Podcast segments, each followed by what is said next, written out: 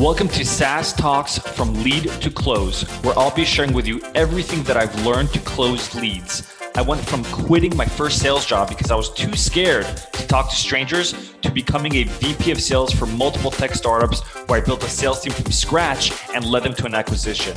I'll teach you how to schedule more demos on your calendars, close at least 50% of your demos, and build a pipeline large enough so you're always hitting quota. If you're looking to scale, then turn the volume up. You're at the end of the demo and your prospect tells you, This looks great. I just need to talk to a few folks internally. The mistake that some sales reps make is they agree with them and they get off the phone. They're like, Yeah, that totally makes sense. Let's catch up next week or whatever it is. That's a mistake.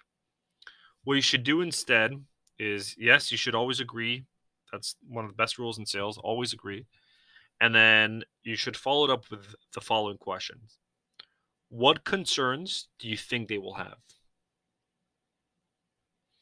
When you ask this question, this open ended question of what concerns do you think they will have, it's going to force the prospect that you're on the phone with to think about the concern that they have and possibly the concerns that their colleagues will have. Because if you ask, do you think they'll have concerns? That question, that's a yes or no question. If they answer no, that's not helping you. You need to you need to force the prospect to think a little bit deeper. That's why asking open-ended questions is stronger. So when the prospect says, "I need to talk to a few folks internally," you respond back, "Yep, yeah, that sounds great. Curious, what concerns do you think your colleagues would have, if any?"